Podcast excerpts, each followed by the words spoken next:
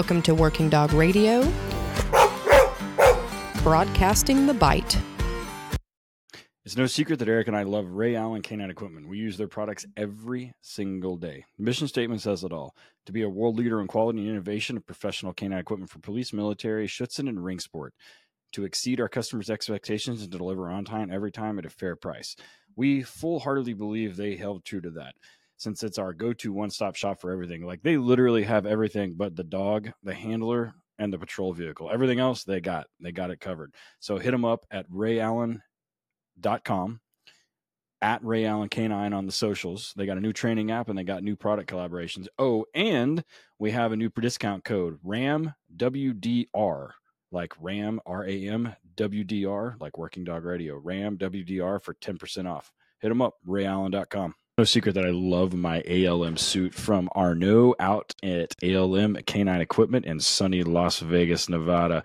I've had that thing forever. Eric affectionately refers to it as my Carhartt suit because it's so thin. I've had multiple sleeves put back on it, send it back to Arno. He fixes me up every single time. The fit and finish is top notch, and it fits me like a glove. I refuse to go anywhere without it. I work sport dogs and PSA without it. I just did a trial in California, wore that thing.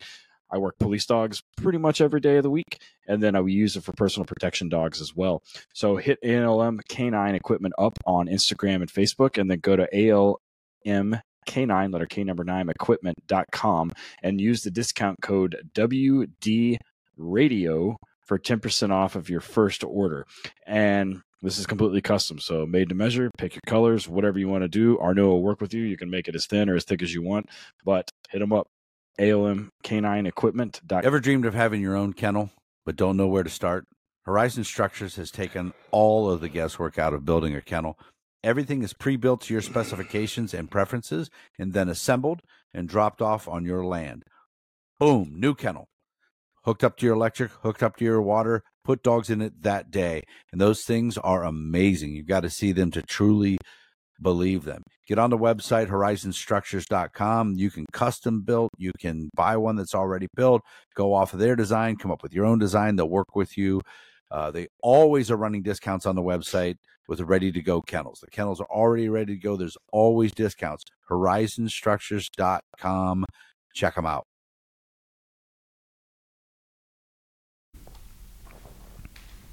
All right, Working Dog Radio. We are back, broadcasting the Bite Word Hits 2023. I instructed this morning, and I got Eric with me instructing tomorrow. I'm doing your e-collar thing tomorrow morning. So we've been rocking and rolling. It's been fucking busy. Yeah, so, I 8 a.m. I don't mind the 8 a.m. class. Some people don't care for it to teach it. It's all right. So yeah, it was every class. We were talking about that with Ted Dawes. Every class is kicking ass, man. Like everybody's. There's enough to go around. There's a lot of freaking people here, man. A lot of handlers, a lot of it's good. What isn't good is I have this $7 freaking energy drink. I'm like, gosh, man, they get you. There's something to be said for a captive audience. Hotels and fucking airports. Yeah, $22 for a breakfast buffet this morning. I didn't do it because I ate somewhere else, but probably tomorrow I'm still going to do it because it's in the hotel, right next to the room that I'm teaching in, so I can get down there and get my burps out of the way. So, yeah, I'm doing my removing conflict from your training class. It's basically my e-collar without conflict, but with different title for seminars because I can't actually work the dog. So it's good. I get this. There's a lot of people.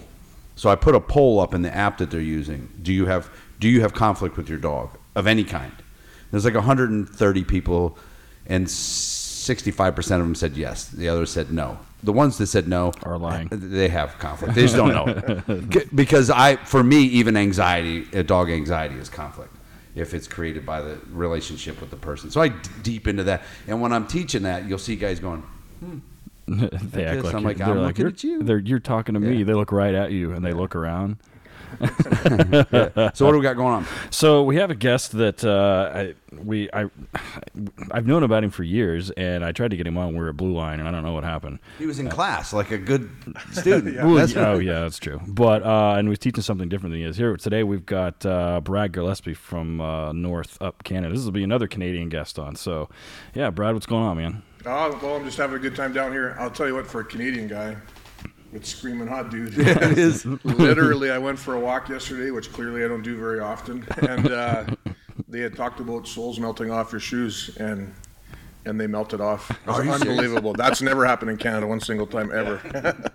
In the history of the country. Ever, yeah, absolutely. Not from the weather. This morning, Ted and I walked about a half a mile to Einstein Bagels, drenched in sweat. We got back, I ate my bagel and took a shower. That's crazy. Yeah, it was crazy. Sure. So tell everybody who doesn't know you, just a brief little history, and we'll get into what you're teaching. Yeah, so I kind of worked both the military and law enforcement side. I've been in law enforcement for about 29 years, I guess. 25 of that, pretty close to that, has been in K-9 and on the tax side. I worked in a municipal agency out west, kind of a real good spot for learning. Forest, pretty high crime rates. And then I was a reserve status at that time with the military. I'd been in the Army and then the Navy. I went active duty for just over a decade doing some canine stuff, and then came back to law enforcement full time, and I still work reserve status with the military, and I work for a large provincial agency in Canada now as one of the two training coordinators for the province. So it's I've been very, very lucky. So do you get to do training full time for them, or are you still handling? Yeah, so I'm a pretend handler. I keep a single purpose bomb dog that I'm still operational with, and then I kept a spare dog for our tactical teams. We have three tactical teams, and we keep integrated dogs into those outside of our patrol dog program. So I managed one of those. Those were the two profiles that they had brought me in there to sort of manage initially. I'm just training up another dog for myself, but it's just so I have a little bit of self-esteem, but I'm a 95% 95% training other people. Yeah. Do you have the worst trained dog in the unit? It's the biggest asshole right? dog for sure. You know, I think you take the bad dog and see what you can do with them. But it's, as you guys know, it's hard to find time when you're got to prioritize everybody else first over your stuff. So you always at the end of the list. Well, Ted and I, we've talked about this before. You know, Canada, everybody's so nice. Everybody loves Canada, Canadians and this and that. You guys rock and roll with the dogs up there, though. Like, we talk to a lot of guys who are getting at it. We're pretty lucky. Like, it's because it is liberal, and, you know, liberal has lots of problems that I'm not going to try to defend. But certainly in terms of, you know, tracking with dogs and apprehensions, we're pretty lucky across the board in terms of where, you know, we got where we're at with that, and very, very busy. We do have some very busy towns, and it's definitely, we don't live in igloos, and well, some people do, I guess, but and there's plenty of crime to go around for sure. Yeah, I was just up in Winnipeg, or just outside of Winnipeg in Brandon in October with the RCMP training. And so at HRDs, we talk a lot about Graham versus Connor and how deployment standards and all this other stuff. And like, I'm always shocked when the Canadians are on, they're like, yeah, well, we don't do that. And so like, I have this like whole truncated speech that I have for the Canadian handlers. I'm like, I guess if they're arrestable, they're here illegally. They're like, perfect, we got it. And I'm like, all right. Yeah, I was in Vancouver in November doing some stuff. Vancouver PD. Good crew there. Yeah, great crew. That government, that they have destroyed that city, buddy. Yeah. That's depressing. Yeah, if anybody wonders if safe injection sites work, just go take a look. Isn't that incredible? Yeah, you're driving by and I'm like, that's nuts, man. But it is, that's the thing. So what are you teaching here? I got two classes. They're both tracking related. One is specific to the backup officers and kind of trying to deliver some principles for one or two officers up to a full tactical team.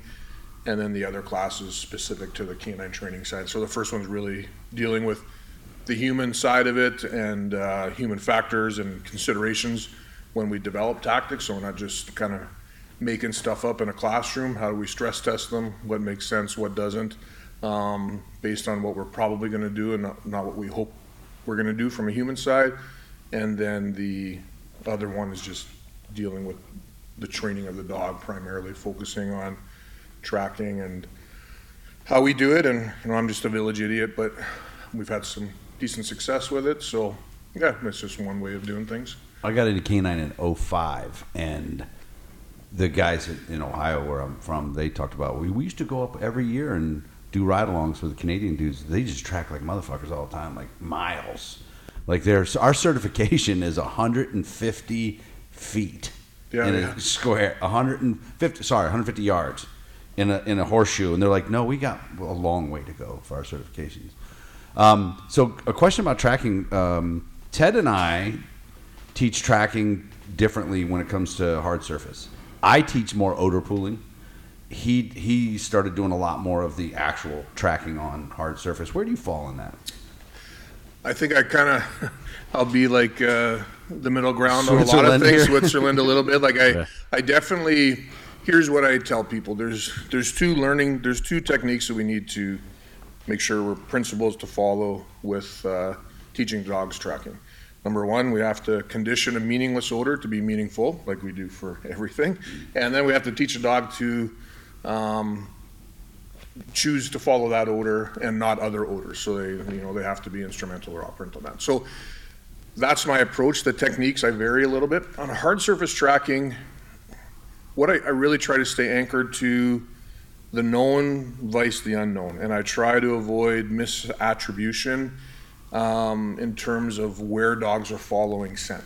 So generally speaking for me, I want dogs to be pretty true to the scent in training, and operationally, we have no idea really where they were, what happened, So vice trying to guess, the only thing that I know for sure when we lay a track is where I laid that track. And I'm gonna let the dog, to show me where he or she or whatever needs to be in relation to the source of that. But I view it like detection, in that in detection, if we allow dogs to fringe odor all the time, they will fringe odor. If we force them in training to work their way to source, then they will try to get to source. And I think that visual helps me. So on a track, I want the dog to work his way. He's always trying to get to source, and whatever that source, whatever that source is for him. And on hard surface, the reality is we just have a smaller window of time. There's less ground disturbance there. And then the rest of it, once it starts getting off to kind of stuff that's a little bit magical, I stay away from that if it gets too far off into what people believe. When I'm training a tracking dog, I laid the track, I know where the track is, I'm real big on keeping that, I call it in the meat, keeping that dog based off of which way the wind is going, where I believe is probably the most source. Do you find that you can kind of eliminate or lessen some of the almost genetic, like real big bracketing? I think I've had decent success at it.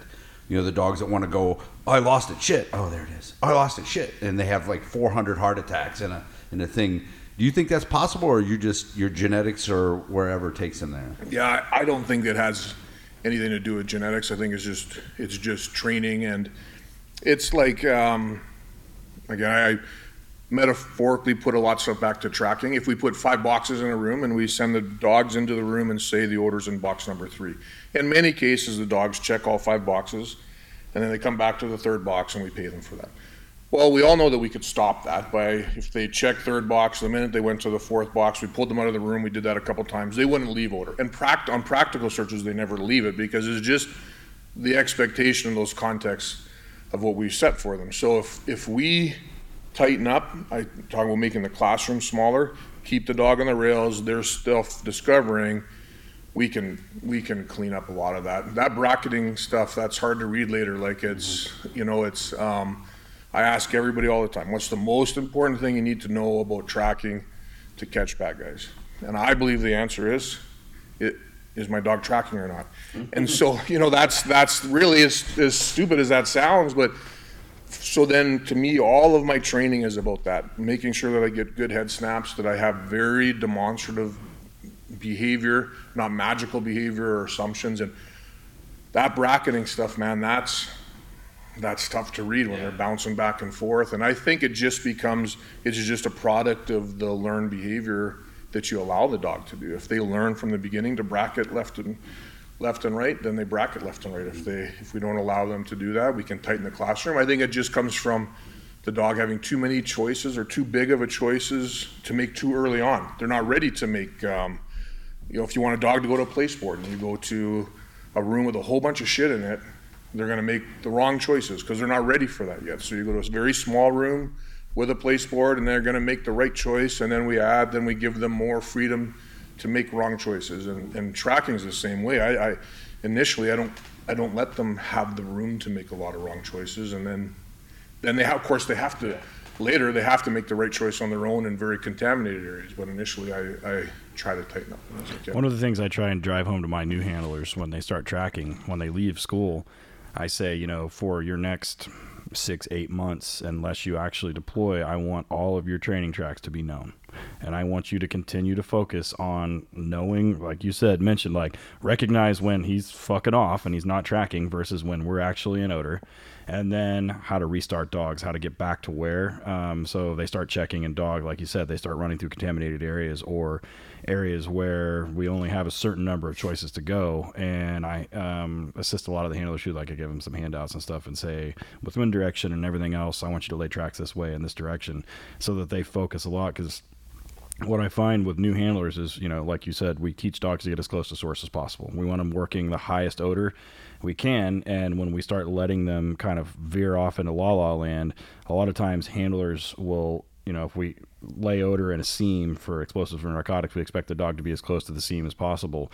And a lot of times handlers, even with environmental conditions, want to see that dog dead nuts on that individual track rather than a few meters off.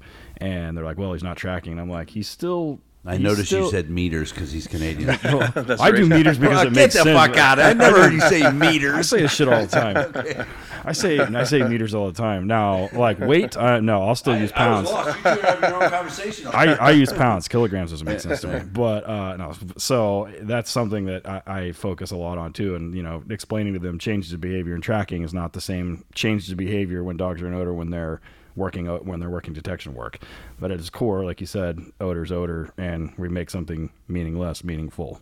But if we put, if you put odor out in detection in a drawer, a top drawer, and then you run a bunch of dogs and they're all banging the bottom drawer beside it, we say, okay, well, and they go past where the source is, or what we think is where we assumed it was, and they don't give it to us, but they give it to us here, we accept that. And I take the same thing with tracking. Like, I'm not going to hold the dog on to the track who wants to track 4 feet downwind, or if he's demonstrating that it's being captured wherever that source for him is. I'm not going to fight with him, but I'm also not going to let a dog run around on a 30-foot leash going in circles and sniffing walls and doing whatever, and then magically assign some sort of anthropomorphic reason to that about how is the wind pooling here and just making stuff up. That's where I struggle with it, is on that side. And I'm a huge believer in master tracks, but that's how you get stuff blown up.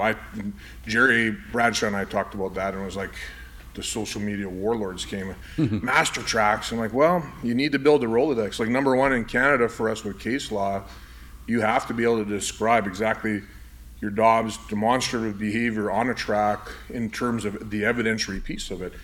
And how do you know what your dog looks like when you're tracking if you don't know where the track is? It's you have to do master tracks or whatever you call them. But my first unknown track when I'm doing it with a handler isn't even unknown. It's a unknown track, and I stay in the back. So they're just out there without me in their ear. Yeah.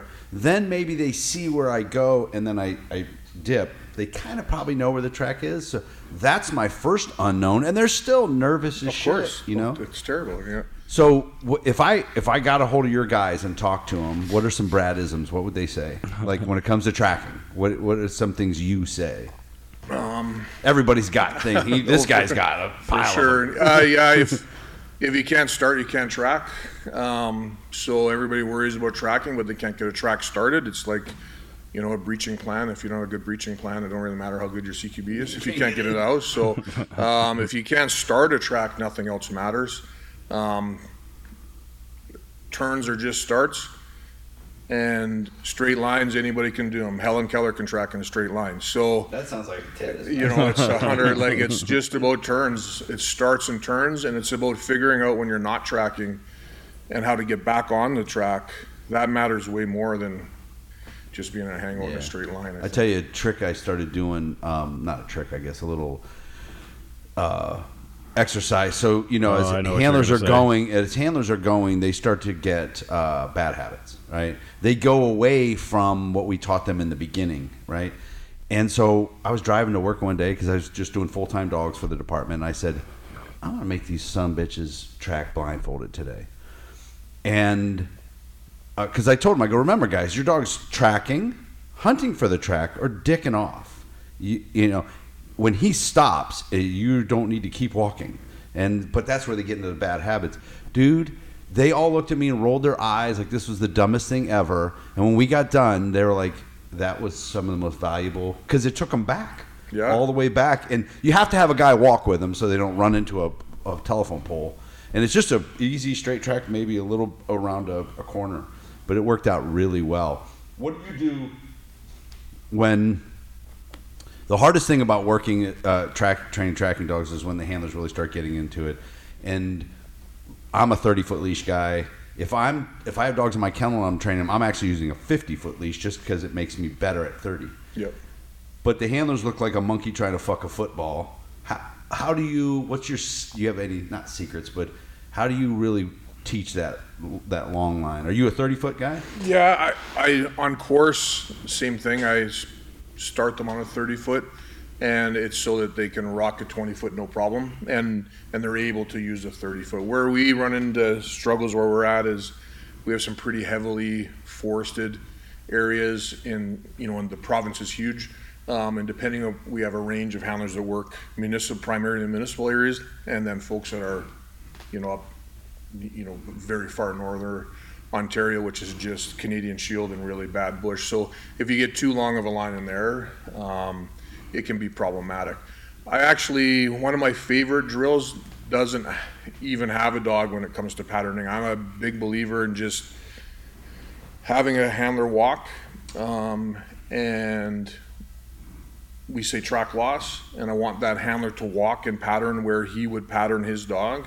And then I believe in just visualizing what that line management feels like and looks like when they're with the dog, and I've had pretty good success with that, because if we're having them learn to pattern and where to pattern when they've got a dog at the end of a line when they're brand new, there's just too many things going on. You can only kind of attend to one thing at a time, and if they're paying attention to the dog, they're not paying attention to where they're going or what it is that they're doing. So I try the best that we can to separate that out a little bit, and it seems to help.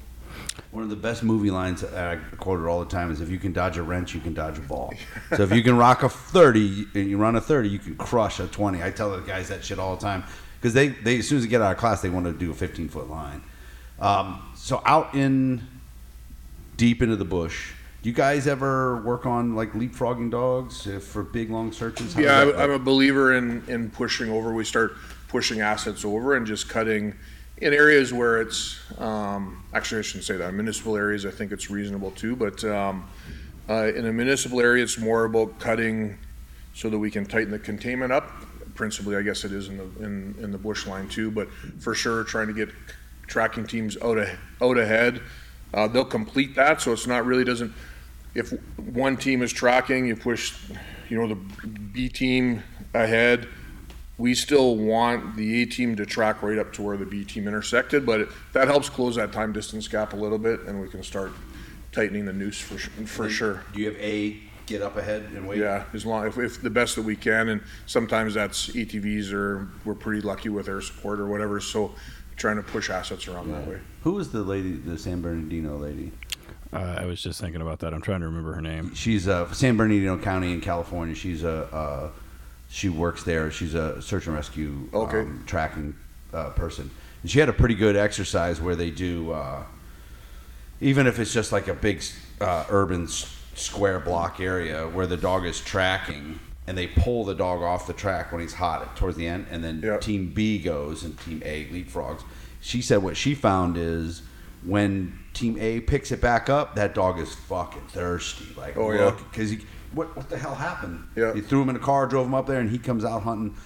I haven't done that. I keep saying I'm going to do it, and I want to practice. Yeah, I haven't done that specifically, but I guess it's kind of a variable reinforcement construct, maybe a little bit with that. We do that. And you push based on tiredness or... Yeah.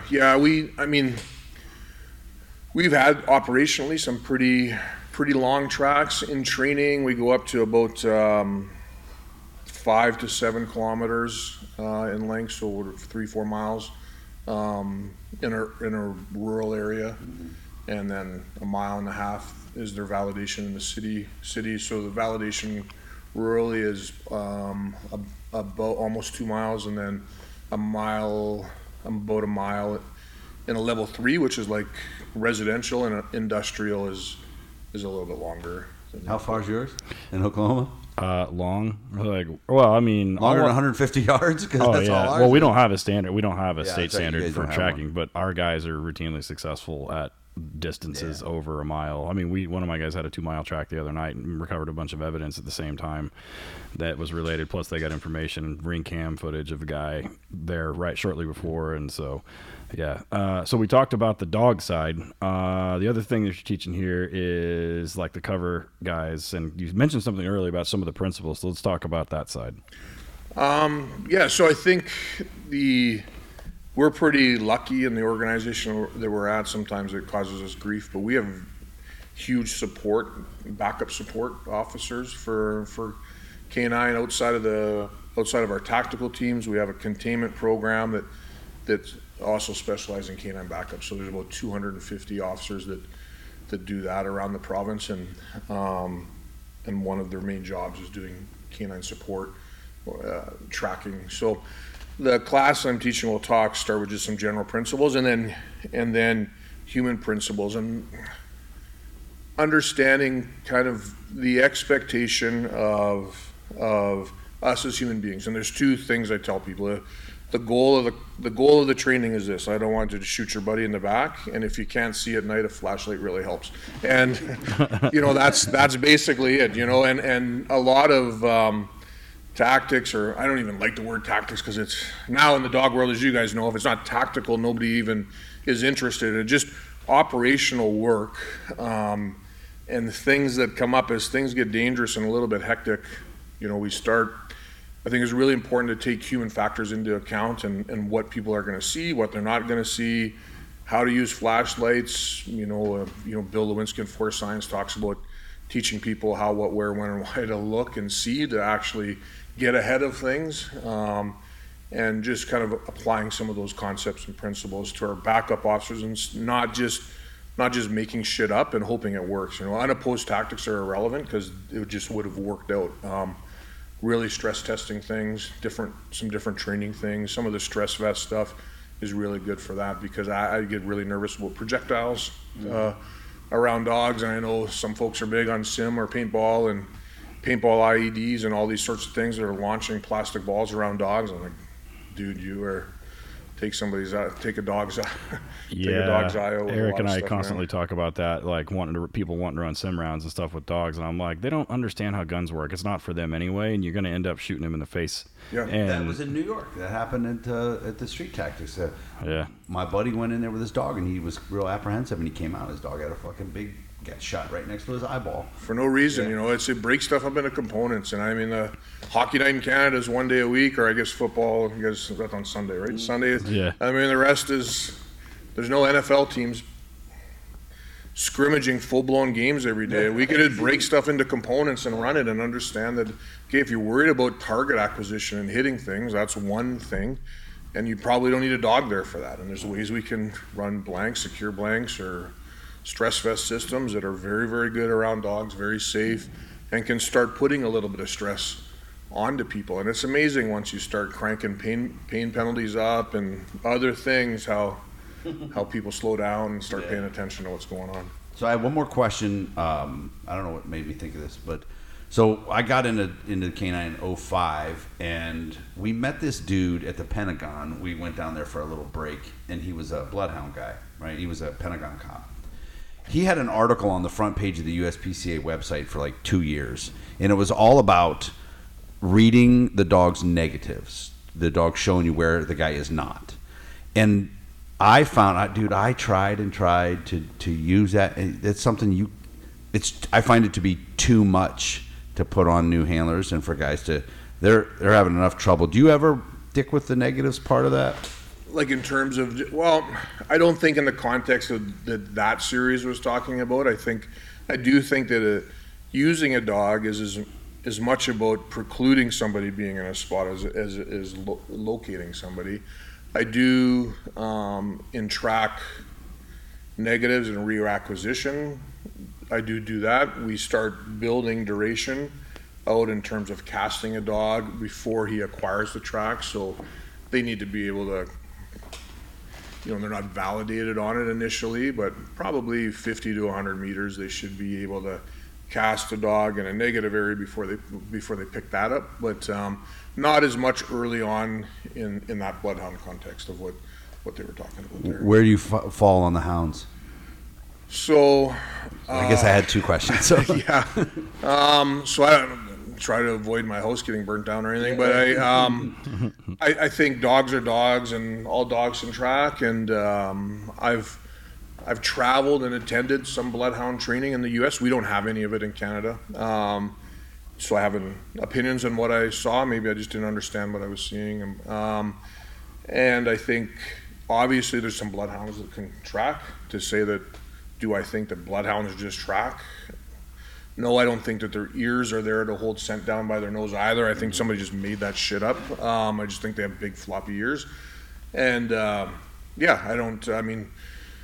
we use a lot of Malinois Shepherd crosses mostly, just because of the health issues with shepherds over the years. But we tend to use pointy-ear track dogs, and lots of pointy-ear dogs can track very, very well for a really, really long way. For us, it's I'm not ready to give up on criminal. We have a number of, so we use floppy-ear dogs for our search and rescue dogs, and one of the fellows I work with is responsible for that training program. The tracking and searching is done the same way our pointy-ear dogs are. They don't bite, so we have it for that piece. I'm just not prepared to give up the criminal apprehension side of the day that were to happen is the day I do something else, I guess. Move on. Yeah, it's not really, it's, as a community in North America, we're going to do that to ourselves, but I hope not. I hope it's not in my time frame. Yeah. But yeah, so I for me, tracking people is about criminals, and with Ted and I are exactly the same on that. I do not. I want to track a criminal with a non-biting dog. Although bloodhounds are assholes, some of them, and will bite you. I got bit 2 times at a training session by the same bloodhound. She ripped my pocket off my pants, and I'm like, "Can you please keep this dog from biting me?" What's your experience like? I've found them. Maybe it's just not a lot of external motivation with them, and so very hard to train unless they.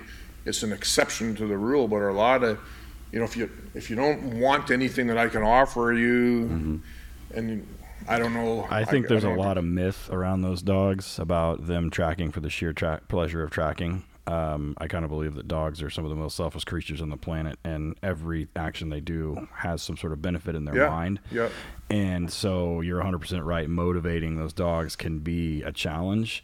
And then from my perspective as a trainer, I don't really find that as a problem, but it's sending that dog out into the world with a handler that has to constantly maintain motivation versus you get, you know, fucking radar ears dogs that don't need any motivation. We have to demotivate. Being awake is a motivation. Yeah, so, I mean, you know, it makes me cringe a little bit when I have departments ask me to do a single purpose tracking dog or like a drug dog with tracking too, and I'm like, I won't do it. It makes me, and I kind of talk to them a little bit, and they're like, well, we promise not to track criminals. I'm like, you are a police department. Like, how many runaways do you have? Your only fucking job is finding criminals. Like, that is like, that's in the name, law enforcement. So, and like you, I have a really, really good friend In Oklahoma, he was a ranger. We've had him on the podcast, Mick. It's probably like the world adult hide-and-go-seek champion. He was part of that Task Force 81 during the first Gulf War and looking for Saddam's deck of cards dudes, and a great visual tracker. And I always kind of like go default back when he and I kind of have conversations, and I say to him, I'm kind of like, you know, when we have a single-purpose dog that tracks and we find somebody, then what? And what are we going to do? What are you going to do? I mean, you have effectively taken the handler out of the equation at that point. And like you, I'm kind of unwilling to, I'm very reluctant to send dogs out like that with handlers and just kind of let them go out. And I'm like, you're going to be tracking violent motherfuckers that need to be bit a lot of the times, or at least need some sort of persuasion to be detained. And it's not going to be, you know, a floppy-eared German Shorthair pointer, not anything wrong with pointers, or a bloodhound convincing somebody to give up that's not. So because they're looking them in the face, and it's a thing. Like in there's a cultural thing, like in the South, like Alabama, Mississippi, Georgia, like that have like the tracking teams, and that I don't really have a ton of problems with. But you're still removing a force option, which still makes me kind of wonky. But they at least have support tracking, which I'm a little more comfortable with that. But the vast majority of handlers in the country aren't getting support like that, and that dog is a force option, and now we've removed it. So then what do we do? But well, even if it's not the force piece, it's, you know, I mean, that apprehension part. And where I struggle a bit is the line between our SAR dogs and our police dogs. I guess they're all police dogs, so they, but and what line is that? Like, we have a heavy SAR role in our agency, and it's important there, and it's a police function in Canada, but the line between SAR and then mental health, and when does that go from SAR to apprehension, and the ability to, you know, I where I've sort of settled is SAR is for people that we think want to be found, and for everybody else, we need to apprehend them. And there are people that don't know they're lost. They're like, 100%, absolutely. Yeah, but how do you apprehend? Like, if you don't, you know, find, fix, flank, and finish, and that fix piece. You just track somebody and they run away again. Track somebody and run away. Like, we have to apprehend them at some point, and that doesn't always have to be a bite, but that ability from a distance to safely apprehend somebody, I think, is nothing I'm really ready to give up on just yet. Yeah, I'm so my agency was real busy. We had 6 dual-purpose dogs, and we got a bite a week. Not every dog, but as a unit. When I was there, 2 of my guys had 150 and 175 bites with their 2 dogs. 100 of them with tracking. I'm always going to stick with just a shepherd or a good tracking cross dog or whatever, and because that shit's real. Like, yeah. The one guy got 9 bites from tracks in like a week and a half. Just kept biting, handcuff a guy to a fence, track, bite his buddy, handcuff, and it was crazy. So, well, I'm sure glad you came on, man. Yeah. Like we said, you're tough to hold down because you're in classes, even though you're here, which I love. Yeah. Guys have been around for a long time, still learning and picking stuff up. And yeah, you got to sit. The purpose of coming to teach of these is so you can sit in other people's classes. Yeah, and not have to pay for it. Yeah. So I can sit in other people's classes. God, I don't know why anyone wants to listen to me babble, but I definitely like to listen to other people talk for sure. I do. Well, we appreciate it. You're just going back to work, back to the PD? Yep, yeah, we got some courses running right now. We have 11 dogs kind of just started their tracking side of their course. 7 are brand new, and then a couple reteams that started 3 weeks ago. Mm-hmm. So yeah, I'll go back and bang cool. through that and chip away for the next few months helping the guys with that. You're just gonna do it till you just one day say, I'm over it. I think so. Yeah. I don't know. They'll have you, right? As long as they'll keep me there, we're pretty lucky. I'm lucky the spot that I'm in. I'm very, very fortunate, and I can hold that spot for a while. Nice. And it's still fun for me. So there's no point moving on until it's time to go, really, yeah. Which who knows when that'll be. But well, thanks. Thanks for having me, guys. I appreciate it. Thanks, all guys. Right. Brand new advertiser, guys, Rex Specs. We love them. They believe that any adventure, work, or play is better with a dog by your side to keep them protected and with you no matter what. Rex Specs designs and manufactures performance-driven dog gear for the active and working dog. 20% off your first order. Discount code Working Dog Radio. The show is Dogtra. Eric and I are actually both field staff guys. So Dogtra has been committed for over 20 years to crafting training college to perfect precise fit and finish and intuitive design and accountable performance. The 1900 SE collar demonstrates what they strive for, which is an ultimate dog training tool that is durable, dependable, and designed for the most demanding conditions. And I actually use this thing at the kennel. They have the new black one that has the lock and the boost feature on it, as well as the hands-free, which we use a ton. If you guys follow me on social media, you see that I use that during tracking, and we do that negative reinforcement trick, which is what that's the collar that we're using. The other thing is the YS600. So funny fact, that stands for "Yo, shut up." The number of times that you won't have to say it, because it works every time. So use the discount code WDR10 for 10% off any single item over $200. And of course, they also have the popper and the dropper, which I think I have 5 of at the kennel. I use all the time. So hit them up, dogtra.com, WDR10 for 10%. You guys be sure to check out Ray Allen Manufacturing's new training app that they've got, iTunes Store, and the Android Store, new product collaborations. Be sure to check it out. We also got a new discount code, RAM, RAM, WDR, RAM, WDR for 10% off, RayAllenK9. You got your reasons, I got my wants. Still got that feeling, but I'm too old to die young now. Working Dog Radio is graciously granted permission to use this music by Brother Deeg. Be sure to check him out at brotherdeeg.blogspot.com. That's spelled Brother DEEGE.blogspot.com. Be sure to buy him a beer at Amazon, iTunes, or CD Baby, or anywhere you stream your music. Working Dog Radio was edited and co-produced by Alicia Brandt.